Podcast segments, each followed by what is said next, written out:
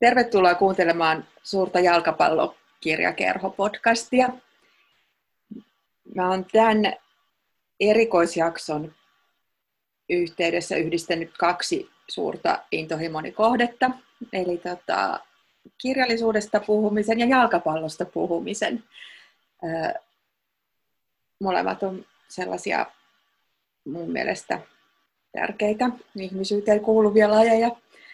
Ja jos nyt totta puhutaan, niin jos tämä vuosi olisi mennyt niin kuin on suunniteltu, niin mä en todellakaan pitäisi nyt tällä hetkellä mitään kirjallisuuspodcastia, vaan olisin, olisin viimeis kuluneen kohta kuukauden istunut TVn äärellä tai yrittänyt metsästää jotain viime hetken riistolippuja Pietariin päästäkseni katsomaan, kun Suomen miesten jalkapallon A-maajoukkue pelaisi sensaatiomaisesti historiallisesti ensimmäisessä EM-lopputurnauksessaan. Lisäksi näissä mun kuvitelmissa Suomi olisi edennyt niin pitkälle, että nyt tällä viikolla, joka mun käsittääkseni huipentuu sitten, tai huipentuisi siellä toisessa maailmassa tuohon tota, EM-finaaliin, niin Suomi olisi vielä kaikki odotukset ylittäneenä mukana. Ja senpä takia mä oon saanut vieraakseni, erikoisvieraakseni, erikoisjalkapallotoimittaja Ari Virtasen, joka julkaisi tässä keväällä HS-kirjoille, Ari on siis Helsingin Sanomien jalkapallotoimittaja, Oi Suomi on nimisen historiikin tästä huuhkajien, eli miesten aamajoukkueen viimeisimmästä taipaleesta EM-kisoihin. Kiitos Ari, kun suostuit mun kanssa keskustelemaan. Kiitos paljon kutsusta keskustelemaan. Tota, onko sulla Ari sellaisia niin kuin vaihtoehtoisen maailmankaikkeuden skenaarioita, että, että miten Suomelle olisi sun nähdäksesi voinut käydä, käydä tuolla EM-lopputurnauksessa? Uh, no spekulaatiot on, on tosi herkullisia ja, ja on, on niin kuin kiva kuvitella, että mitenköhän niissä matseissa olisi mennyt. Nyt, nyt tavallaan ne joudutaan aloittaa uudestaan ne spekulaatiot ja me joudutaan niin kuin jännittämään ja pelkäämään, että mitä käy suomalaisille pelaajille vuoden aikana niin kuin katoako pukki täysin kuvasta ja pysyykö Joel Pohjanpallo kunnossa ja saako Tim Sparv uuden hyvän sopimuksen johonkin.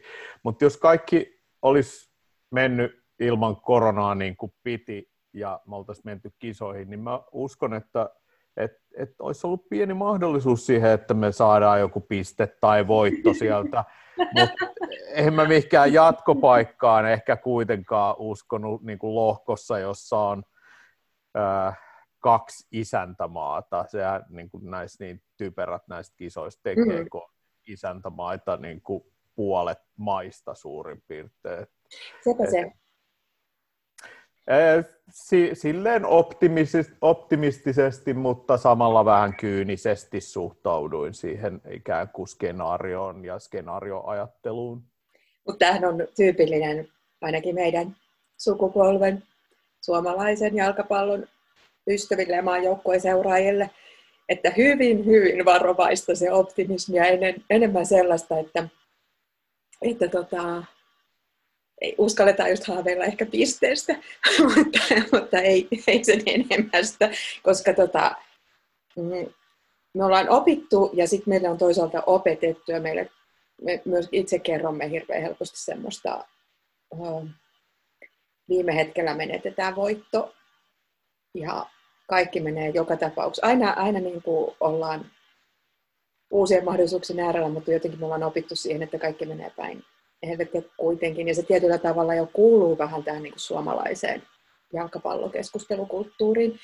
Ja jotenkin varsinkin meidän, meidän ikäisten ja vähän vanhempien, niin kuin, että, että se, se niin kuin, että nyt sitten kun tavallaan tämän, tänne lopputurnaukseen päästiin ja tämä joukkue, joka oli jo monen kertaan ehditty tuomita heittopusseiksi, niin onnistukin siinä tehtävässään, niin, niin mun mielestä meillä faneilla oli vähän sellaista, tai katsojilla sellaista ongelmaa siinä, että piti ruuvata aivot uuteen asentoon ja, ja niin kuin, uskaltaa iloita ehkä hetki. Niin, tavallaan se on ollut aina aiemmin niin kuin turvallista heittäytyä sille, siihen epätoivoon ja, ja semmoiseen niin kuin, ö, kyynisyyteen, että ei tästä kuitenkaan mitään tule, niin, niin se, se jopa se semmoinen niin kuin mahdollisuus siitä, että siitä jopa joskus jotain tulisikin, niin on jollain tapaa niin kuin, ö, järkyttävä sille, että mi, mi, mitä, miten mä rupean sit ajattelemaan mm. sen jälkeen, kun näin käy. Ja sehän on, kun jalkapallon romantiikkoja on jotenkin monenlaisia, että on toisaalta se sellainen voi suhtautua. Ja jotenkin se, että kun Suomi ei ole menestynyt eikä ole esiintynyt niin vakituisen kansainvälisillä areenoilla, niin sitten on voinut turvallisesti fanittaa ja niin jotenkin valita kannattaja-identiteettiä sieltä niin muista maista ja samastua vaikka jonkun Englannin tarinaan varmaan niin hyvin moni suomalainen, tai jotenkin Italiaan tai Brasiliaan, ja jossain vaiheessa tuntuu, että kaikki on Saksan kannattaja, ja Espanjan kannattaja oli tietysti paljon yhdessä vaiheessa. Ja sitten ne niin kuin on semmoisia jotenkin osa sitä niin kuin just mun kansainvälistä identiteettiä niin, ja, ja niin kuin rakennan tässä tällaista vähintäänkin eurooppalaista minää. Ja sitten niin Suomen joukkueeseen on voinut suhtautua toisaalta nostalgisesti, että se on yhteen aikaan. Ja just sillä lailla sellaiset tarinat on aina ihania, missä niin kuin melkein päästiin. Ja melkein. Ja kultainen sukupolvi, joka niin kuin jotenkin olosuhteiden vääjäämättömyyden pakosta, niin ne ei ihan päässeet lunastamaan odotuksia, mutta just Litmaset ja Porsellit ja Hyypiät, niin ne melkein oli siellä. Niin sitten siihen on saanut tuudittautua sellaisen 15 vuotta, että, että tota, meidän melkein hetkellä meni jo ja nyt sitten täytyy, täytyy jotenkin niin kuin näihin uusiin poikiin uskaltaa luottaa. Niin. Mut miten sä huomasit, kun sä rupesit tekemään tätä kirjaa ja tutustumaan tarkemmin meidän tämänhetkisen maajoukkojen pelaajiin ja heitä haastattelemaan, niin kun näähän on niin kuin nuoria miehiä, Kyllä. meikäläiseen verrattuna, niin onko se onko ne jo päässeet irti tästä jonkunlaisesta vai onko se myös sellainen, että kun on itse ammattiurheilija, niin sitä ei suhtaudu siihen lajiin niin jotenkin semmoisen ihme-romantiikan sumun kautta kuin ne ulkopuoliset? Ei, en, en mä usko, että he, heidän ajatusmaailmassaan on, on niin kuin samanlaisia esteitä kuin faneilla, että mm. mitä tulee siihen menestymiseen. Että, et, ja sitten plus, että he eivät ole olleet samalla tavalla näkemässä niitä traumaattisia hetkiä, että et, et, et ei heillä niin kuin edes pieninä lapsina ole, ole jäänyt niin kuin mieleen sitten niitä traumaattisia muistoja, niin kuin, jos ei nyt joku tämän podcastin kuulijoista tiedä, niin yksi traumaattisimmasta tietenkin on 11. lokakuuta 1997, kun ää, siinä tota, viime hetkillä tuli semmoinen flipperimäinen oma maali Suomelle ja, ja, ja sitten kaikki toivo katosi sen Siljan tien. Unkarimatsi. Niin, Unkarimatsi jo Olympiastadionilla. Ja se on, se, se sellainen niin kuin ehkä kansallinen trauma just fanien keskuudessa ollut no, jo. Se on, se on ollut semmoinen, mutta, mutta niin, ja, ja olisiko tämä nyt sitten niin, että et, et, tavallaan et, et tämä menestys nyt niin on pyyhkinyt pois sen niin kuin trauman ja nyt sitä voidaan niin kuin silleen, vähän niin kuin naureskellen muistella sitä traumaa, että ei enää niin kuin samalla niin kuin katkeruudella ja häpeällä, vaan ehkä nyt, nyt niin kuin vähän vapautuneestikin tämän nykyisen menestyksen jälkeen. Mutta joka tapauksessa urheilijoilla on ihan erilainen mindsetti kuin faneilla, ja, ja sen takia tota, ei, ei, ei heillä ole tämmöistä painolastia. He miettii lähinnä sitä niin kuin, omaa joukkuettaan, onko sillä kykyä menestyä ja omaa uraansa, että, että tavallaan miten sitä rakentaa ja miten he vertautuvat kaikkiin maailman muihin huippujalkapalloilijoihin ja, ja ikään kuin siinä hierarkiassa, miten voivat edetä sitten ja niin edelleen. Tuota, missä vaiheessa sä lähdit suunnittelemaan tätä kirjaa? Oliko se vasta sitten, kun oli varmistunut, että nyt, nyt me mennään kisoihin, vai tota, uskalsitko suunnitella jo puuhkajakirjaa aiemmin? Sä oot siis tätä työspuolesta seurannut ja kirjoittanut jalkapallosta paljon ja mun mielestä hyviä ja analyyttisiä juttuja. Niin missä vaiheessa tämä idea lähti? Uh, um, kiitos kehuista. Uh, rupesin suunnittelemaan ensimmäisen kerran, uh, um, siis se oli marraskuu 2018, uh, kun Suomen A-maajoukkue, Suomen jalkapallon miesten A-maajoukkue, kuten sinä hauskasti aina sanot, niin äh, oli pelaamassa äh, Kreikassa ja, ja kyseessähän oli siis äh, äh, Euroopan jalkapalloliiton UEFan äh, uusi kilpailu, kansojen liiga, ja, ja siinä äh, Suomi pelasi ensimmäistä kertaa samassa lohkossa Viron, Unkarin ja Kreikan kanssa. Ja viimeisessä ottelussa oli sitten panoksena Suomen lohkovoitto, mikä oli niin kuin täysin ennenkulmatonta, että ikinä aiemmin Suomi ei miesten tasolla ollut mitään, mitään lohkoa missään voittanut. Että, et, ja si, siinä matsissa, siinä kuudennessa ja viimeisessä lohkovaiheen ottelussa, niin, niin Suomelle riitti siis maalin, maalin tappio et, et, tota, siihen lohkovoittoon. Ja ja se sieltä tuli sitten. Um, mutta ennen sitä matsia mä uh, niin kun kiipesin Akropolis Kukkulalle, jolle kiipeän aina, kun käyn Ateenassa aina ja aina, mutta silloin muutamia kertoja, kun on siellä käynyt, niin, niin se on hieno paikka fiilistellä siis, uh, uh, Kreikkaa ja Ateenaa ja kaikkea sitä kulttuuria, mitä, mitä siihen niin kuin paikkaan liittyy. Ja, ja kiipesin sinne ja, ja kuuntelin musaa ja, ja mietiskelin ja, ja sitten totesin, että, että tässähän olisi niin kuin paikka, paikka kirjoittaa nyt niin kuin tämä tarina, koska ää, vaikutti siltä, että et, et Suomi kyllä niin kuin sen lohkon voittaa.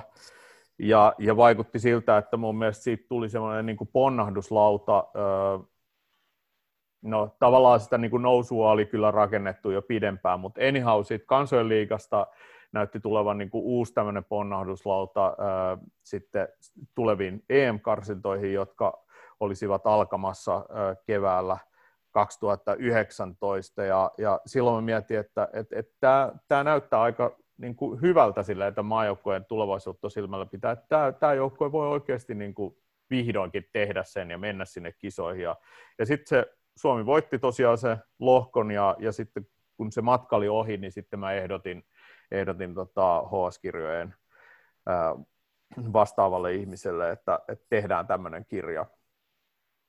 Ja sitten hän, siis tuo Lauri Malkavaara sanoi heti, että juu, tehdään, tehdään ihmeessä. Ja, sitten oli tietenkin tyytyväinen, mutta, mutta sitten jossain vaiheessa mua rupesi niin kuin hirvittää se urakka sille, että et, et missä ihmeen välissä niin kuin mä, mä kirjoitan semmoisen kirjan, kun tässä on niin kuin joka hemmetin viikko niin älyttömästi duunia ja, ja niin paljon kirjoitettavaa. Mutta tota, sitten sit mä rupesin toivomaan, että se Lauri unohtaisi se idea. Mutta tota, ei se unohtanut. Öö, ja sitten sit se oli joskus, se oli varmaan silloin kesäkuussa Suomi voitti sitten kotona Bosnia ja Herzegovina 2-0 Tampereella. Ja silloin sitten mulle taisi tulla mu- muistutus siitä, että tämä kirja pitää tehdä. Ja sitten syksyllä me ruvettiin sitten juttelemaan vähän siitä, että miten se ylipäätään onnistuu ja millainen kirja siitä tulee ja näin. Ja, ja, ja, ja vähän, vähän suuntaviivoja, mutta lopullisesti sitten ikään kuin se, se sitten ikään kuin Sanotaan, että lopulliset niin kuin suunnitelmat lyötiin lukkoon vasta sitten viime syksynä aika myöhään. Että, ja sitten oikeastaan mä rupesin kunnolla vasta kirjoittaa sitä kirjaa sen karsinta, tai siis sen kisapaikan varmistuttua. Että, että mä sen niin kuin siinä kahdessa ja puolessa kuukaudessa kirjoitin sen kirjan, mikä oli ihan järjetön urakka, mutta onneksi oli niin kuin ikään kuin taustatyöt hyvin tehty, mutta silti mä tuota kirjaa varten niin, niin haastattelin sitten niin kuin lukuisia lukuisia ihmisiä, että kaiken kaikkiaan niin kuin jututin jotain sataa ihmistä sitten, että, että siinä tuli semmoinen tota, miljoona merkkiä kirjoitettu, kun tota, piti kirjoittaa se kirja ja sitten purkaa ne haastattelut sitä kirjaa varten ja niin edelleen. Siinä, sillä niin kuin pari-kolme kirjan verran tuli kirjoitettu matskua parissa kuukaudessa. No varmasti. Tämä on tällainen oral history-tyyppinen, että, että tämä etenee aika paljon niin kuin ihmisten kertomana. Kertomana tämä, nämä teemat ja tarinat tässä.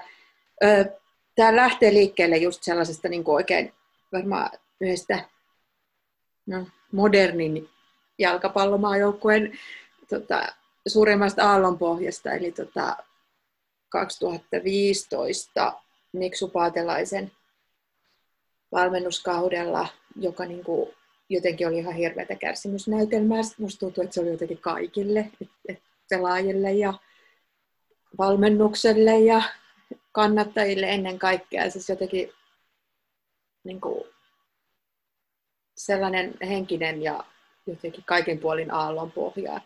Et kun, mä en tiedä, kuinka paljon sä ajattelet, että kun jotenkin tuntuu mun mielestä, että, että siis jalkapallossa, varsinkin tämmöisessä maajoukkojen jalkapallossa, niin tosi paljon kyse siitä, että, että ihmiset saadaan jotenkin niin just joukkueeksi, että siellä ne niin kuin, kokee tekevänsä yhdessä. Ja sitten tota, kun ne ehti olla aika vähän aikaa yhdessä ja verrattuna siihen, kuinka hirveästi ne ammattipelaajat nykyään pelaa, pelaa noissa keskitasoisissakin liigoissa, joista muistetaan, että Suomesta moni on pelaamassa sellaisissa, ettei nyt liikaa hehkusta yksilöitä, mutta niin ne pelaa hirveästi normaalisti niissä niin kuin työpaikoillaan, ja sitten ne kokoontuu muutamiksi viikonlopuiksi vuodessa suunnilleen pelaamaan tota, ö, Suomelle, pelaamaan niin kuin maajoukkueena, niin eihän niille silloin voi niin kuin jotenkin treenata niitä jotenkin uuteen asentoon tai muuta, vaan että silloin pitäisi niin kuin jotenkin pystyä lyhyessä ajassa löytää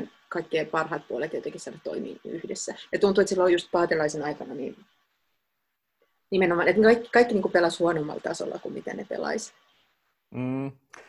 No, no um, um, hi, hivenen korjaan sinua sen verran, että, tai esitän oman näkemyksen siitä vaan, että et eihän se paatelaisen alkuaika ollut mm. niin huono. Silloin, silloin ikään kuin se, siinä oli sitä niin kuin, ö, positiivisuutta, sana, jota Paatelainen hyvin usein käytti. Mm-hmm. Ja, ja se... Ähm, ja siihen lähdettiin suurin odotuksi. Kyllä, kyllä, joo. Se lähdettiin suurin odotuksi. Se meni eteenpäin se peli, mutta sitten tuli vähän niin kuin jotenkin, tuntuu, että tulee niin kuin seinä vastaan siinä kehityksessä, että et, et se ei niin kuin, siinä ei kaikki niin kuin osaset ihan sit niin kuin loksahtanut kohdalleen tai, tai ei ihan niin kuin kaikkia osa-alueita siinä pelissä sit saatukaan niin kuin organisoitua niin kuin olisi haluttu ja niin edelleen, mutta, mutta mun mielestä alku oli aika hyvä, sitten tuli vähän semmoinen, niin kuin, että, että se lähti menee alaspäin, ja se alamä, alamäki oli sitten niin kuin, no, enemmän tai vähemmän hidas, mutta että, et, et, sitten sit se kulminoitui siihen, että sit se ku, silloin, kuin sen joukkueen olisi sitten pitänyt ruveta oikeasti menestymään. Eli se oli ollut jo monta vuotta yhdessä saman valmentajan alaisuudessa. Niin, ja sitten tuli niin kun karsinta onni, tuli samaan karsintalohkoon vastustajat, jotka olisi pitänyt hyvänä päivänä päihittää. Ja, ja sitten tietenkin niin nämä matemaattiset niin kuin mahdollisuudet selviytyä kisoihin helpottui myös, kun kisat laajeni ja niin edelleen, niin, niin tota, siinä oli niin kuin paljon tekijöitä, jotka olisi voinut edesauttaa sitä, että, että se Miksu Paatelaisen joukkue olisi jo päässyt, mutta se olisi vaatinut sen, että se olisi tavallaan niin kuin, se pohjatyö olisi ollut ikään kuin nousujohteinen jo ennen sitä kaikkien aikojen karsinoiksi kutsuttua mm-hmm EM-karsintaa, jotka siis tähtäisi 2016. vuoden 2016 Ranskan EM-kisoihin, joo. Ja, ja no se meni sitten, tota, se meni sitten pieleen tietenkin, mm. niin kuin ehkä jotkut näki jo aikaisemminkin, mutta kaikki ei halunnut nähdä sitä, että miten siinä tulee käymään. Palloliiton johto aika pitkään silloin vitkutteli sen päätöksen kanssa, että mitä tehdään. Et, et tavallaan tässä, niin kuin, tässä on ollut niin kuin aika monia niin kuin, tämmöisiä niin kuin, uh, miten se nyt sanotaan, siis äh, tämmöisiä niin kuin syviä kohtia tässä 2000-luvulla näiden kahden vuosikymmenen aikana, että, että, että jos ajatellaan sitä, että, että ähm, Antti Muurisen aika, niin, niin tota, äh, enemmän tai vähemmän oli kuitenkin sellaista niin kuin kärsimystä ja sitten se päättyi sitten semmoiseen aika äh, kurjaankin kohtaloon, jossa Muurinen siis, siis niin kuin verbaalisesti pahoinpideltiin ja, ja, ja se, se nyt ei ollut kauhean tyylikästä kenenkään taholta, että et, et se jotenkin meni niin kurjasti, vaikka hän ehkä ansaitsikin potkut siinä kohtaa. Ja sitten sit oli, oli tota, semmoinen ikään kuin aika miten se nyt sanoisi, se oli jotenkin vähän niin kuin sellainen, että sitten ei tiennyt, että tuleeko sitten jotain vai eikö siitä tule jotain. Stuart Baxterin kausi sitten siinä yhdessä vaiheessa ja, ja, ja sitten oli tota Paatelaisen seikkailut ja sitten sit tuli Hans Bakken aika sitten tuossa, joka kesti vain, vain vuoden ja se oli sitten se kaikkein katastrofaalisin pohjakosketus vuonna 2000. 16. Joo. Ja sitten, sitten tota, tämä on hauska jotenkin, kun jalkapallosta puhutaan, kun toisaalta kysymyksessä on niin kollektiivi toiminta, mutta sitten se kuitenkin vaatii, vaatii hirveästi yksilöitä ja sellaisia pelastajahahmoja. Ja sitten pelastajaksi nousee varmaan monelle, joka ei ole ihan superaktiivisesti lajin ammattitarkkailija, niin Markku Rive Kanerva – Palloliiton tämmöinen ja maajoukkueen valmennustiimi, sellainen jonkunlainen, miksi sitten Mauno Ladon lukko, sellainen, sellainen takuumies, sellainen, joka on ollut pitkään mukana ja jotenkin persoonana hyvin rauhallinen ja, ja ainakin julkisissa esiintymisissään sellainen mm, mukavalla tavalla tavallinen suomalainen rehti mies. Ja ja tota, kaikkien, toisaalta Miksu Paatelainen esimerkiksi oli kuitenkin niin kuin iso tämmöinen oma maajoukkueikoni, että se oli ollut tärkeä pelaaja-aikana ja tehnyt uraa kansainvälisesti ja jotenkin sellainen niin kuin kiinnostava mediapersona. Ja, ja sitten tota, kokeiltiin aina, aina jotain niin kuin viimeisenä Hans Bakke ja, ja niin kuin monesti ajateltiin, että se pelastaja pitää tulla ulkomailta tai isolla rahalla tai, tai jotain, ja sitten sieltä nouseekin niin kuin rive. Niin miten sä näet tämän Markku Kanervan merkityksen? Onko sitä liioteltu vai onko sitä vähätelty? Että kuitenkaan niin kuin joukkueen, kuten sä sanoit, niin se on ollut sieltä paatelaisen ajoista asti niin kuin melko lailla sama.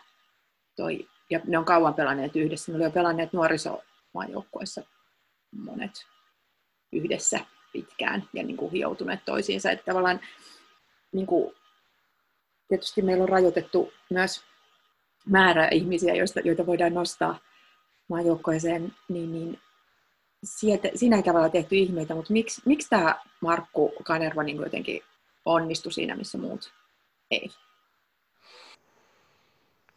No, um, mitä hän teki eri tavalla? Mm, um, ainakin, um, no ensinnäkin minulle tulee mieleen sana pragmaattinen, että et hän edusti siinä mielessä niin kuin samaa uh, koulukuntaa kuin esimerkiksi uh, Roy Hodgson, joka vei Suomen hyvin lähelle uh, kisapaikkaa.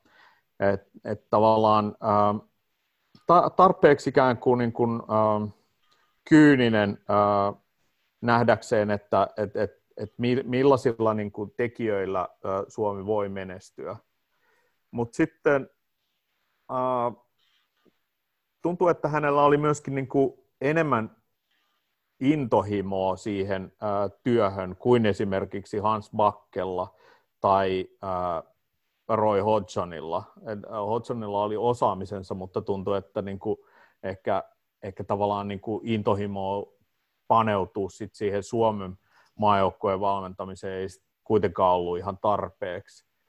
Ja sitten tavallaan Kanerva löysi niin kuin oman pelitapansa tosi hyvin ähm, ja vahvuudet si- siitä. Ähm, toisin kuin esimerkiksi jotenkin semmoinen mielikuva on jäänyt, että Stuart Baxter ei ikinä niin kuin mitään äh, omaa pelitapaa kunnolla löytänyt Suomen maajoukkueelle ja, ja Hans Bakke niin kuin haparoi sen kanssa, että mikä se Suomen pelitapa olisi, eikä oikein uskonutkaan Suomen mahdollisuuksiin. Siinä missä Kanerva taas niin kuin uskoi, että tästä Suomen joukkueesta voi repiä tehoja irti. Et, et tavallaan niin kuin, samaan aikaan hän oli niin kuin tarpeeksi pragmaattinen ja kyyninen, mutta samaan aikaan myös tarpeeksi optimisti niin kuin nähdäkseen, että mihin tämän joukkueen niin kuin voi viedä. Mistä se sun mielestä johtuu? Onko se, onko se niin kuin perua siitä, että hän tuntee nämä pelaajat tosi hyvin, ihan jo siitä, että on valmentanut niitä, kun oli nuoria. Niin sitten mä mietin, että onko se tämmöinen, kun Kanervahan on, on niin kuin ammatiltaan opettaja, niin mun mielestä siinä on, mutta tämä voi olla tietysti sellainen, että mä haluan lukea sitä sellaisena hahmona, niin kuin vähän semmoisena, niin kuin, tiedätkö, opettajat on usein niin kuin, ne on aika realista ja ihmisten tu, niin kuin mahdollisuuksien ja osaamisen suhteen, mutta samalla ne osaa tukea just kutakin niin kuin, sillä tasolla, kun se on, sellaiset hyvät opettajat. Että ei odota liikoja, mutta osaat tsempata just silleen, että se sen kasin puolen sieltä, sieltä saat, kun, kun luet. Niin, niin. Joku, joku sellainen fiilis mulla on aina Markku Kanervasta hänen suhteestaan pelaajiin. Joo, siis ähm, hän on tosiaan tuntenut niitä äh, sieltä juniorimaajoukkueesta alkaen niitä pelaajia, ja nähnyt hyvin kehityksen, tietää mihin he pystyvät yhdessä ja, ja mm, siinä on sitä, että hän tuntee heidät niin hyvin. Äh, sitten siinä on semmoista niin kuin, jossain määrin mua jopa vähän huvitti se, niin kuin, se tuntui jopa vähän niin kuin semmoiselta niin kuin naivilta äh, uskolta siihen, että et, et opettamalla näitä mm. pelaajia niin kuin oppimaan itse niin, niin, niin, niin, niin sitten tämä joukkue tulisi paremmaksi. Silleen, vähän semmoinen, niin kuin, että no en sano mitään, mutta kolmikirjaiminen lyhenne VTF, silleen, mutta niin. tuli mieleen jossain vaiheessa, että et kai sä nyt tosissas tällaista. Sä kuulit niin kuin, tällaista niin kuin häneltä. Niin, vähän semmoista, niin, kuin, niin hän, on, hän on ihan kertonut, että sillä, että et, et, avoimesti, että, että, että opettaa niin kuin, ää, näitä pelaajia itse ratkomaan näitä ongelmia, mutta sillä tavalla siis siinä on se järki, että, että eihän se poista sitä niin kuin päävalmentajan päätäntävaltaa, mm-hmm. ää, ää, mutta tota, se sitouttaa tietenkin niitä pelaajia, kun pelaajat itse ratkovat niitä myös niitä pelin kysymyksiä ja toteavat, että, että tämä on oikea tapa.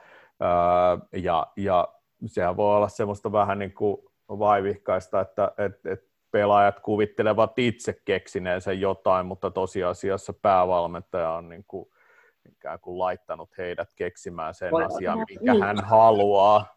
Mutta näinkin voi ajatella, mutta mut joo, siinä oli välillä vähän semmoista niin kuin, öö, öö, semmoista niin kuin, että et, et, et se oli vähän semmoista niin kuin huvittavaa semmoista niin kuin narratiivia, mitä siinä oli siinä Kanervan puheessa joskus silloin alkuaikoina, mutta, mutta toisaalta ehkä se tulee siitä se, että huvittavuus on niin kuin kuulijan korvassa, että, et eikä siinä sanomassa, että mm. et, et, että se, että millainen persona Kanerva on, niin, niin se, se sitten tavallaan vaikuttaa siihen, miten kuulija sitten suodattaa sen hänen sanomansa, että et, et jonkun toisen sanomana sitä olisi voinut olla sillä, että oo, tos, tosi hienolta kuulostaa, että, et, mutta kun Kanerva, opettajataustainen, ää, niin kun, ää, hienon uran tehnyt, mutta ei nyt mikään tähtipelaaja ja, ja, ja semmoinen vähän niin kuin liiton niin kuin kalustoon kuulunut hu- huonekalu tulee kertomaan, että, että näin me tehdään, niin siihen suhtauduttiin ehkä silloin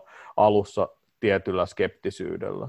Kyllä, kyllä. Ja tota, niin nimenomaan, että jos se olisi joku, äh, kallispalkkainen ulkomainen valmentaja käyttänyt samoja tällaisia luottamusta parantavia metodeja. Ja just niin kuin, mutta siis tavallaan toi sit kuulostaa, siis uh, mun tietämys urheilupsykologiasta on vielä vähän sepää kuin yleensä tietämykseni mistään psykologiasta, mutta tota, voisin kuvitella, että, että just tuollaiset... Ja sitten jos miettii, että, että niin kuin esimerkiksi meidän pelaajat, jotka, joiden ura ei ole kaikilla mikään niin kuin pelkkää nousujohdetta ollut, vaan siihen on niin kuin mahtunut monenlaista ja, ja pelataan monenlaisissa joukkueissa, missä mistä sitä tietää, minkälaisia hyypiöitä niilläkin on niin päivittäisenä valmentajana, minkälaisia niin pikkudiktaattoreja, niin, niin, sinähän voi olla, että esimerkiksi luottamus siihen niin kuin omaan osaamiseen voi olla aika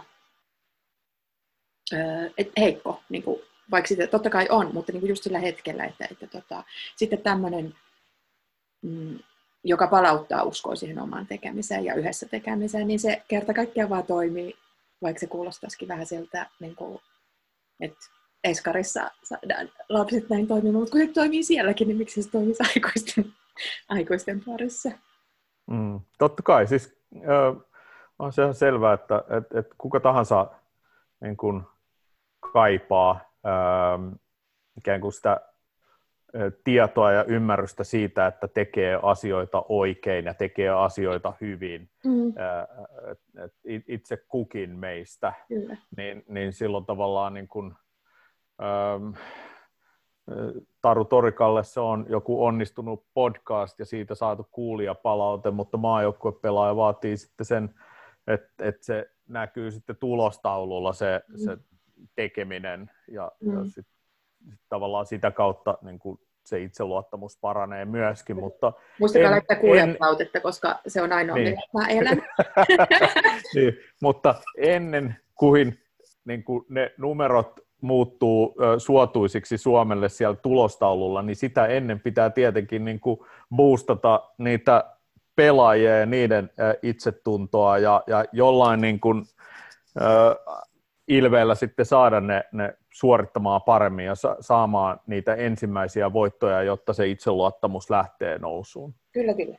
Ja tota, näinhän sitten kelkka kääntyy nopeasti voiko sanoa, että kelkka kääntyi nousuun, koska se tarkoittaa, että miten ylämäkeä, on vastamäki. No, joka tapauksessa suotuisaan suuntaan alettiin mennä.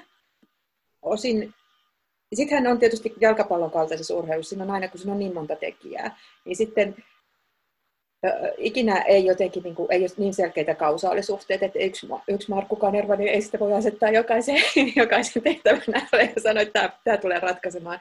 Koska esimerkiksi niin kuin Roy Hodgson on hyvä esimerkki siitä, että hän on sitten niin kuin myöhemmin urallaan niin kuin ollut taas jotenkin just, just oikeassa paikassa ja tehnyt just oikeita ratkaisuja niin kuin, ja ollut ehkä intohimoisempi sitten taas niin kuin vaikka Englannissa suhteessa. Niin, niin, öö, tai että joku niin kuin, ei ole pelkkä roisto tässä tarinassa ei, ei entiset pelaajat eikä toisaalta tota, entiset valmentajatkaan, mutta se on niin monen tekijän summa. Ja sitten sit jotenkin nämä meidän runkopelaajat ja esimerkiksi hyvin paljon haukuttu Teemu Pukki alkaa, alkaa sitten henkilökohtaisella urallaan niin saamaan nostetta ja kääntyy, kääntyy suunta hänelläkin. Tietysti... miksi hän oli, mä heitän kysymyksen sulle, mm. koska sä ää, ajattelet tätä asiaa ehkä enemmän fanin näkökulmasta ja mä, mä, mä sitten niin kuin enemmän ehkä siitä futistoimittajan näkökulmasta. Miksi sun mielestä Teemu Pukki oli haukuttu? Niin siis mun mielestä siis mä oon ollut koko ajan niin kuin, mun pitänyt sitä tosi hyvänä jalkapalloilijana, tai koko ajan koko ajan, mutta, mutta tota, siinä vaiheessa, kun palasi maitojunalla takaisin HIK, että lähti sieltä Schalkeen, niin mun on ollut ilmiömäinen niin kuin siinä roolissa, mikä sille parhaiten sopii, niin tota, ihan, ihan loistava, mutta sellainen hyökkääjän tarvii niin kuin joukkueen ja, ja niin kuin, ö, tukimiehet, jotka pelaa hänen kanssa samaa peliä.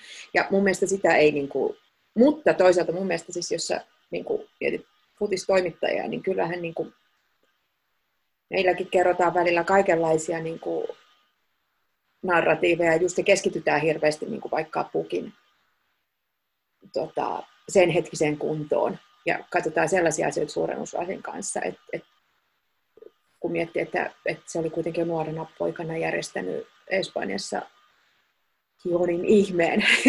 Eli tota, taas suurin Esp- silloin, silloin täysin voittamatonta Espanjaa vastaan. Ja, tota, kaikkea, että, että niin kuin, mä oon ehkä, mä en tiedä, onko mä jotenkin yliempaattinen täti-ihminen näiden pelaajien suhteen, mutta koska mä en ole myöskään itse koskaan pelannut, niin mun mielestä on vaan ihmeellistä, että joku pystyy, pystyy urheilemaan tuolla tasolla niin kuin jatkuvasti. Et mun mielestä niin kuin jalkapalloilija, vaikka se olisi keskitason jalkapalloilija, niin jos se tekee niin kuin ammattilaisuuraa, niin mulla ei niin kuin, tavallaan mitään sanottavaa hänestä niin kuin, poikkipuolista. Ja sitten taas toisaalta mä ihmettelen, että kuinka ne pärjää näissä paineissa.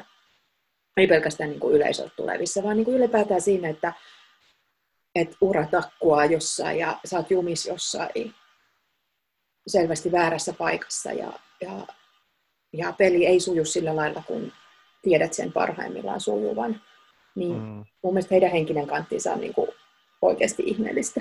Että kyllä mä ymmärrän, oh. että niin kuin fanit, ja sit, mun mielestä, mä en tiedä onko se, se fanit niin kuin välttämättä, koska vähän ehkä voitaisiin puhua siitä, että kuinka niin kuin jännä kannatuskulttuuri tässä huuppeen ympärillä on, mutta tota, ehkä se semmoinen just semmoinen pettymyksiin tottunut semmoinen hyvän päivän katsoja.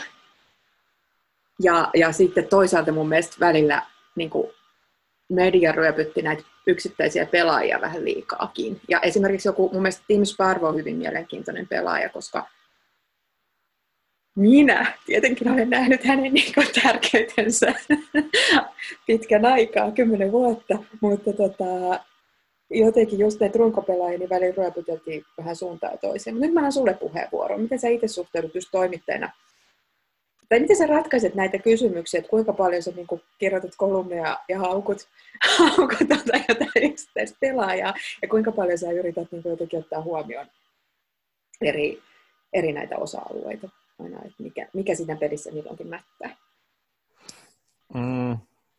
No totta kai niin kuin pitää katsoa kokonaisuutta, että koska yksikään peli, pelaaja ei sitä yksin sitä peliä ratko, eikä yksikään joukkue ilman niin kuin kelvollista valmentajaa ja niin edelleen, että tavallaan että kaikki on kiinni toisissaan ja, ja, ja sitten tavallaan ää, se maajoukkueen kokonaisuus riippuu sitten tietenkin niin kuin kaikista ympäristöolosuhteistakin ja, ja siitä, että et, et tavallaan mi, missä niin kuin tilassa se maajoukkue on sillä hetkellä, niin, niin si, se on ikään kuin semmoinen, niin se on niin kuin semmoinen niin kuin prisma, johon sitten niin kuin osuu niin kuin tavallaan samaan aikaan niin kuin säteitä muualta, että kaikki vaikuttaa siihen ja sitten se, miten, missä kulmassa ne säteet on, niin sitten vaikuttaa siihen, että millainen niin kuin säde siitä etenee siitä prismasta. Että tavallaan niitä niin kuin syy- ja seuraussuhteita on niin, niin, niin kuin järjetön määrä jossain tuommoisessa maajoukkueessa, että miksi se menestyy tai miksi se ei menesty, niin, niin pienetkin tekijät kuitenkin voi vaikuttaa siihen. Et, et ajatellaan nyt jotain semmoisia, niin kuin, siis nyt mä harhaudun vähän sivuraiteelle, mutta, mm-hmm. mutta niin kuin, jos ajattelee sitä niin kuin pienten detaljien maailmaa, niin, niin niin kun nyt puhutaan vaikka jalkapallosta tänä aikana, korona-aikana, ja, ja siitä, että kun katsomot on tyhjinä, niin miten se vaikuttaa tota, kotietuun. Tai se, että, että, että nyt Suomessa on katsojia, mutta niitä on vähemmän kuin tavallisesti joillain paikkakunnilla, ja silloin taas suhteessa tota, vieraskannattajia on enemmän, kuin normaalisti niin kuin suhteessa siihen koko väkimäärään siellä stadionilla, niin miten se vaikuttaa siihen taas siihen kotietuun, kun niitä vieraskannattajia on niin paljon enemmän suhteessa siihen kotikannattajien määrään. Ja jos tämä muuttaa jonkun niin kuin vaikka prosentin osuuden niin kuin siitä, siitä tota, todennäköisyydestä, että päättyykö se matsi koti- vai vierasvoittoon, niin, niin sitten ajattelen, kuinka paljon niin kuin niitä muuttuja on niin kuin satoja ja tuhansia, jotka vaikuttaa siihen matsiin. Se, että et, et pamahtaako se Tim Sparvin takareisi just tänään ja, ja pamahtaako se niin kuin, niin kuin siinä avausjaksolla vai, vai siinä toisella jaksolla vasta. Ja, ja että että jos se nyt sattuu kestää, niin kuinka paljon niin kuin todennäköisempää se meidän voitto siitä on. Ja sitten kun mm. niitä niin kuin niin kuin se on jotenkin niin kuin, että tavallaan niin kuin, ei, ei ketään pelaajaa voi tuomita niin kuin yhden ottelun perusteella, eikä ketään valmentajaa voi tuomita yhden ottelun perusteella. Voi sanoa, että pelasit niin kuin heikon pelin tai valmensit heikon pelin, mutta et, et pitää katsoa kuitenkin niitä niin kuin asioita laajemmassa kontekstissa ja et, et, et tavallaan musta on silleen ehkä tullut niin kuin, ehkä se on, sitten, niin kuin se, on se ikävaikutus on itselläni, että armollisempi suhteessa, niin kuin miten sitä arvioi pelaajia, mutta silti tavallaan pitää pystyä silleen analyyttisesti olemaan välillä myös tyly, että jos on ja pelattu huonosti, niin, niin sitten on, on, sit on pelattu huonosti. Ja. Etenkin jos se peli näyttää huonolta ja sen pelin niin kuin tunnusmerkit, eli kaikki se tilastodata, mitä siitä pelistä on kerätty, näyttää huonolta ja, ja sitten näyttää siltä, että vastustaja on, on vielä niin kuin taktisesti ollut etevämpi siinä kuin ö, ö, se vastustaja, jota itse seuraan niin kuin esimerkiksi Suomen maaotteluissa, niin, niin tietenkin seuraan suurennuslasilla Suomea ja miten Suomi niin kuin toimii. Niin, niin tota, mutta et nyt ei ole pitkään aikaa kyllä tarvinnut kauheasti niin kuin harjata niin sanotusti niin, niin pelaajia tai valmentajia, että, että on, on kyllä ollut niin kuin tosi nousujohteista tekemistä niin pitkään. Mm. Onko se joutunut tota, itse kirjoittajana etsimään sit sellaisen vähän niin kuin uuden moodin tai uuden äänen siihen just, että, että niin. jos, jos et kun ei olekaan sillä, että hävitään kelle pitää ja, ja näitä muita ihania jo muurissa niin. juttuja, kliseitä ja lopussa saadaan kulmaa, vaan ne niin kuin, hyvän pelin tunnusmerkit onkin sitten jo, että pitää, toisaalta pitää alkaa vähän vaatia sit niitä voittoja. Kyllä, kyllä joo. Kyllä sitä tavallaan niin kuin joutui niin kuin no väkisinhän sitä niin kuin kirjoittajana ää, ja tämmöisen niin kuin vaikka maajoukkueen ää, seuraajana, siis niin kuin toimittajana, joka seuraa maajoukkuetta, niin sitä, sitä väkisinkin tulee niin kuin kirjoittaneeksi jotain semmoisia narratiiveja siihen, että miten tämä niin kuin, joukkue kehittyy ja niin edelleen. Niin, niin kyllähän sitä niin kuin tuli keksittyä, niin kuin, keksittyä tai siis tarkoitan kirjoitettua aivan uudenlaisia narratiivia siitä, että, että mistä tämä nyt johtuu, mutta ihan aidosti samaan aikaan tietenkin niin kuin, koetin myös niin kuin ymmärtää sitä, että, että mistä se niin kuin nousujohde johtuu ja, ja mitkä asiat niin kuin, on siihen johtanut. Ja, ja ja tavallaan niin kuin helpoiten sen useimmiten kuitenkin näkee siitä tuloksesta, ja siitä, mitä kentällä tapahtuu, niin, niin se kertoo aika paljon siitä, mitä se joukkue on tehnyt. Ja, ja tämä nyt on tämmöinen niin remmel-sihvoslainen niin kuin, läppä, mitä heitä, mutta et peli kertoo kaiken sillä, että niin. pelissä on kaikki. Et periaatteessa onkin joo näin. Mutta se on tietysti se, että sitä pitää osata, osata tulkita, ja just tämä on varmaan tällainen, näin tiedä, onko mä saanut vielä yhtään podcastia tehty, jossa en mainitse kertomuksen vaarat-projektia, mutta sen urheilujournalismihan on kiinnostava just tuosta narratiivien näkökulmasta, koska sittenhän siinä niin kuin voi olla vaarassa just jäädä kiinni niihin itse omiin tarinoihin ja omiin niin kuin malleihin ja kertomuksiin. Miten tässä, että se just, että osaa sit joka kerta lukea sen ja katsoa sen pelin. Totta kai. Ja siis, niin kuin, siis mikä, mikä se sana on, kun tehdään tällaista, että niin kuin katsotaan, että uh, kalibroidaan ja niin. niin kuin uudestaan ja, ja niin kuin pysyy ikään kuin myös rehellisenä sille, että mitä siellä tapahtuu, eikä vaan niin kuin, vaikka rakastu johonkin sellaisen, että mä vihaan tätä valmentajaa ja haluan sen pois ja kerron sitten. Juuri näin. Ja siis, äh, siis journalismissa pyritään pyritään totuuteen. Niin, niin, niin. Aina ei, ei löydetä totuutta tai, tai äh, ehkä joku, joku ei jopa halua löytää sinne, mm. mutta ähm, journalismissa pyritään löytämään totuus, niin se, sama, se ohjaa mun tekemistä. Mm. Et, et tavallaan se, mä pyrin löytämään sen totuuden siitä joukkueen tekemisestä ja siitä, mitä siellä kentällä tapahtuu. Et, et, et, ja sen sitten parhaan kykyni löytämäni totuuden sitten välitän lukijoille. Että se, äh, ikään kuin, kyllä, kyllä se sitten niin kuin se peli kertoo jo aika paljon ja sitten kun tietää kaikki taustatiedot, mitä, mitä, mitä se joukkue on valmistautunut siihen matsiin ja mitä valintoja ne on tehnyt, jotta se pelisi meni he, me, menisi heidän haluamallaan tavalla, niin kyllä sitten sit pystyy niin kuin tekemään semmoisen niin kuin jonkun ö, analyysin, ö, sy, sy, synteesin sitten, että mi, mi, miksi, miksi tämä matsi päättyi näin ja mihin tämä joukkue on menossa. Aivan.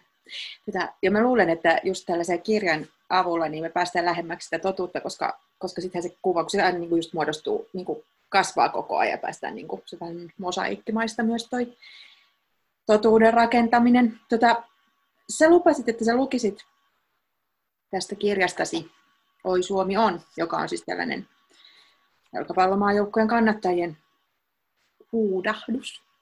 Ja johon olen itsekin yhtynyt katsomussa.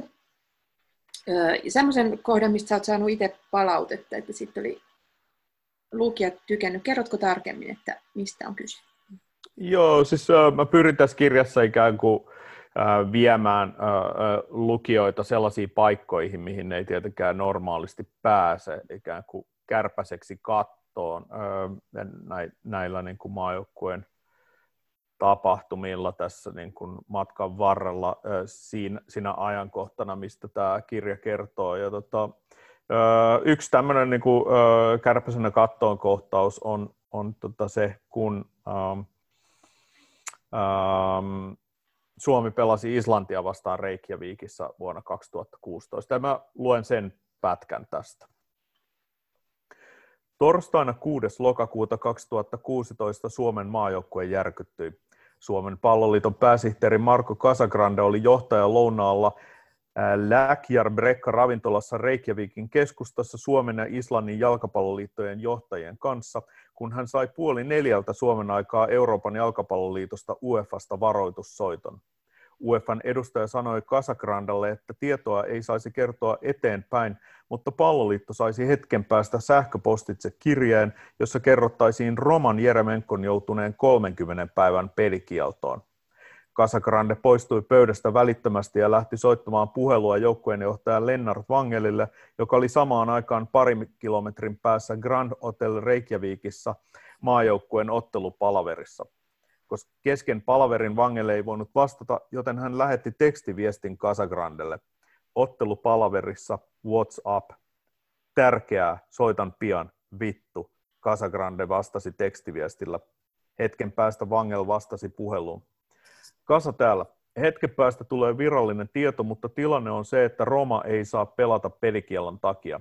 Odotetaan vielä virallista tietoa, mutta valmistautukaa tilanteeseen. Palataan hetken päästä. Asia selvä, palataan. Vangel järkyttyi tiedosta, mutta piti naamansa peruslukemilla muun joukkueen ollessa vieressä. Vangel joutui pitämään järjestyvän tiedon omana tietonaan. Hetkeä myöhemmin hän sai tekstiviestin Jeremenkolta. Tuletko käymään täällä huoneessani? Vangel meni Jeremenko huoneen ovelle ja koputti. Jeremenko avasi oven. Hän oli huoneessaan yksin. Tiedättekö te? Jeremenko kysyi. Tiedetään. Roman Jermenko ei saisi pelata Islantia vastaan, koska hänet oli määrätty 30 päivän pelikieltoon. Jeremenko oli saanut tiedon omalta seuraltaan. Hän oli hyvin epäuskoinen ja sekaisin. Suomen joukkueenjohto ei tiennyt, mistä pelikielto johtui. Siihen oli tasan kaksi mahdollista syytä. Joko Jeremenko oli jäänyt kiinni urheilussa kiellettyjen aineiden käytöstä, tai sitten häntä epäiltiin tulosmanipulaatiosta. Vangeli ja Jeremenko siirtyivät joukkueenjohtajan huoneeseen – Vangel pyysi huoneeseensa myös päävalmentaja Hans Bakken, joukkueen lääkärin Heikki Kinnusen ja mediapäällikkö Timo Valdeenin. Vangelin mukaan huoneessa käytiin keskustelu siitä, mitä pitäisi tehdä seuraavaksi. Kiitos.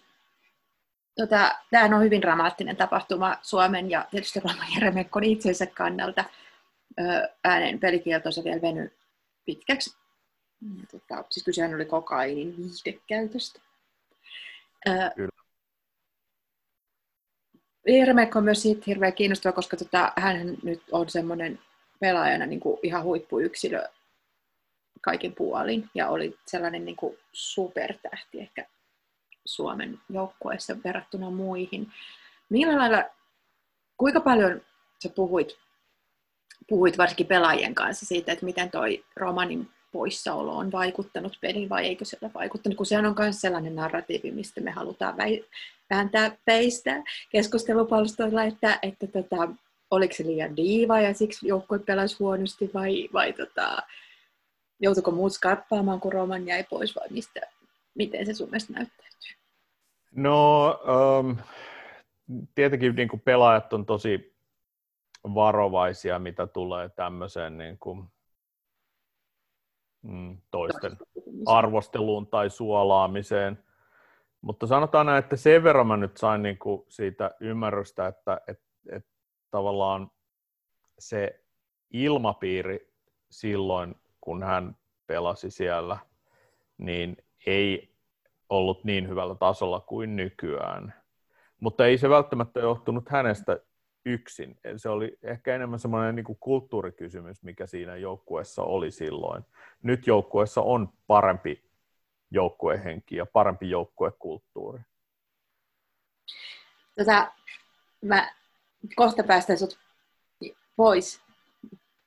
Meillä kerrottakoon, että meillä oli vähän teknisiä ongelmia, tavallistakin enemmän. Musta tuntuu, että mulla on joka kerta, kun mä avaan nämä videopuhelulaitteet, niin aina on uusi ongelma, uusi feature näissä. Mutta yksi sellainen teema, mikä mua kiinnosti, ja mitä säkin tässä selvästi niin kuin käsittelet, on, on tietyllä lailla niin kuin, ö, esimerkiksi niin kuin, jalkapallossa ö, tai se, että jalkapalloa ei voi erottaa ympäröivästä yhteiskunnasta, vaikka välillä niin kuin, jotkut tahot niin haluaisi tehdä, tai, tai jotenkin puhua niin kuin, jalkapallosta puhtaasti, mutta kun jo ihan näiden arvokisojen takiahan se on hyvin kyseenalaisilla tavoilla, tavoilla kytköksissä niin kuin eri maiden politiikkaan ja kansainvälisiin verkostoihin, ja, ja skandaalia on ollut tässä viime vuosikymmenen toisensa perään ja silti tuntuu, että näiden niin kuin KV-liittojen toimintaan se ei hirveästi vaikuta. Ne kisoja annetaan erikoisilla tavoilla. Ehkä UEFA ja FIFA nyt on vähän eri, erilaisia, mutta kuitenkin, mutta esimerkiksi just, mm, tässäkin tota, tulee ö, esiin, esiin tota, esimerkiksi suhtautuminen Katariin, missä siis on seuraavat MM-kisat, jossa, jossa on järjestetty näitä rusketusleirejä tota, talvi, talvileirejä maajoukkueelle esimerkiksi Rikuriski on kieltäytynyt siellä pelaamasta ihmisoikeussyistä. Ö, miten isoja nämä tällaiset teemat, ja toisaalta esimerkiksi rasismin vastustus, johon niin kuin jalkapallomaailma on sitoutunut ja joka on, on sellainen tärkeä teema, niin, niin miten nämä näkyy sun mielestä pelaajien itsensä ajattelussa ja puheessa? No, um, aika vähän, mutta meillä on sitten joitain pelaajia, joiden niin kuin teot ja sanat niin kuin näkyy ja kuuluu kauas. Et, et, et aika vähän niin kuin he itse ää, proaktiivisesti puhuvat niin kuin tällaisen niin kuin ikään kuin hyvien arvojen puolesta, mutta sitten on niin kuin on näkyviä tekijöitä, niin kuin kapteeni Tim Sparvi, joka, joka on, on jollain tapaa jopa vähän niin kuin lausutoautomaatti, että sieltä tulee, niin kuin, tulee niin kuin tarvittaessa aina, aina lausunto hyvän asian puolesta, mutta ää, ja sitten tietenkin niin kuin Riku Riski jäi, jäi urheiluhistoriaan tuolla teollaan, minkä hän teki, että, että se kuitenkin se oli niin, niin kuin näkyvä teko, että siitä uutisoitiin joka puolella maailmaa, että, että Suomen maajoukkuepelaaja kieltäytyi eettisistä syistä lähtemästä Katarin leirille. Niin se on kyllä, se on kyllä tota huikeaa, että, että, että, että voi, voi tuommoisella niin kuin, ikään kuin hyvän puolesta niin, niin jäädä ihmisten mieleen tuolla tavoin. Miten sä itse työssäsi ratkaiset tai pohdit tai käsittelet just tällaisia asioita, kun ähm, niin kuin tietysti haluaisi keskittyä peliin ja sen tapahtumiin ja itse siihen asian ytimeen, mutta just kun nämä kulissit on hyvinkin kyseenalaiset niin kuin just näiden arvokisojen järjestelyjen suhteen. Ja... No siis kyllä mä pyrin kertoa aina, niin kuin, jos sen perin, pelin ympärillä on jotain niin kuin, yhteiskunnallisesti niin kuin kiinnostavaa, joka kytkeytyy siihen peliin, että, että, että, että mitä nyt tulee jotenkin niin kuin helposti mieleen tästä, mitä tässä kelattiin äsken, niin, niin olen kirjoittanut vaikkapa silloin, äh, silloin Miksun viimeisinä aikoina, niin, niin kun Suomi pelasi Unkarissa, niin kirjoitin siitä, miten, miten tota Orbanin hallinto on, on ikään kuin pönkittänyt sitä omaa asemaansa niin, niin tota, tarjoamalla leipää ja sirkushuveja kansalle, eli rakentamalla niin kuin massiivisia jalkapallostadioneja ympäri Unkaria ja niin edelleen. Ja, ja, ja, tota, öö, no, ja olen muissakin yhteyksissä nyt, tämä oli nyt tämmöinen spesifinen esimerkki, jonka saatoin niin kuin heittää mm. tässä, mutta on vastaavia juttuja kirjoittanut muitakin. Että että tavallaan mun mielestä se pitää tuoda se, se niin kuin, äh, konteksti, joka siinä niin kuin pelin ympärillä on, joka sekin äh, niin kuin vaikuttaa ihmisiin, ja se saattaa vaikuttaa siihen peliinkin, niin se pitää tuoda myös äh, julki, mm. että mikä se on se, se ikään kuin tila, jossa se peli tapahtuu, se sosiaalinen tila mm. ja se niin kuin ikään kuin tota, semmoinen sosiaalinen, so, joku tämmöinen niin kuin sanotaan niin kuin, yhteiskunnallinen niin kuin säätilanne, jossa se peli tapahtuu. Tuo on hyvin tota, Tuo on hyvä metafora, tuo yhteiskunnallinen säätilanne, koska tota, hirveän usein käyttää sellaisia fraaseja kuin lieveilmiöitä tällaisia, mutta eihän ne ole niin kuin, jotenkin sivuseikkoja tai, tai niin kuin vain liepeillä tapahtuvia, vaan nimenomaan siihen niin kuin, kaikki liittyy kaikkeen, kaikki heijastaa toisiaan ja jalkapallo on yhteiskunta pienoiskoossa tai, tai miten päin sen haluaa ajatellakin, että siinä mielessä se on ihan niin kuin mahtava linssi tarkastella maailmaa. Haluaisin puhua sun kanssa vielä miljoonasta muusta aspektista, mutta tehdään se vaikka ensi vuonna. Kirja okay. on ajankohtainen sitten kesäkuussa 2021. Otetaan uusiksi silloin. Otetaan uusi. Tai joku muu, muu keskustelu. Tai muu keskustelu täällä tai jossain muualla. Mutta kiitos Ari hirvittävän kiinnostavasta kirjasta. Tämä on myös hirveän mun mielestä oleellista, että tämä tarina, tämänhetkinen menestys, menestys, menestykseltä näyttävä tarina tuli dokumentoiduksi ja kirjan kansien väliin. Tässä on muuten myös hirvittävän hienot valokuvat Hesarin äh, kuvaajien, josta päällimmäisenä Rio Gandaran kuvat, joten suosittelen kaikkia hankkeita tänne, niin ehtii valmistautua ensi vuoden kisoja varten. Nyt tehtiin lukea, niin ensi vuonna sitten voi vaan katsella. Just näin. Kiitos, Hei, kiitos paljon. Hyvää kesää. Yes.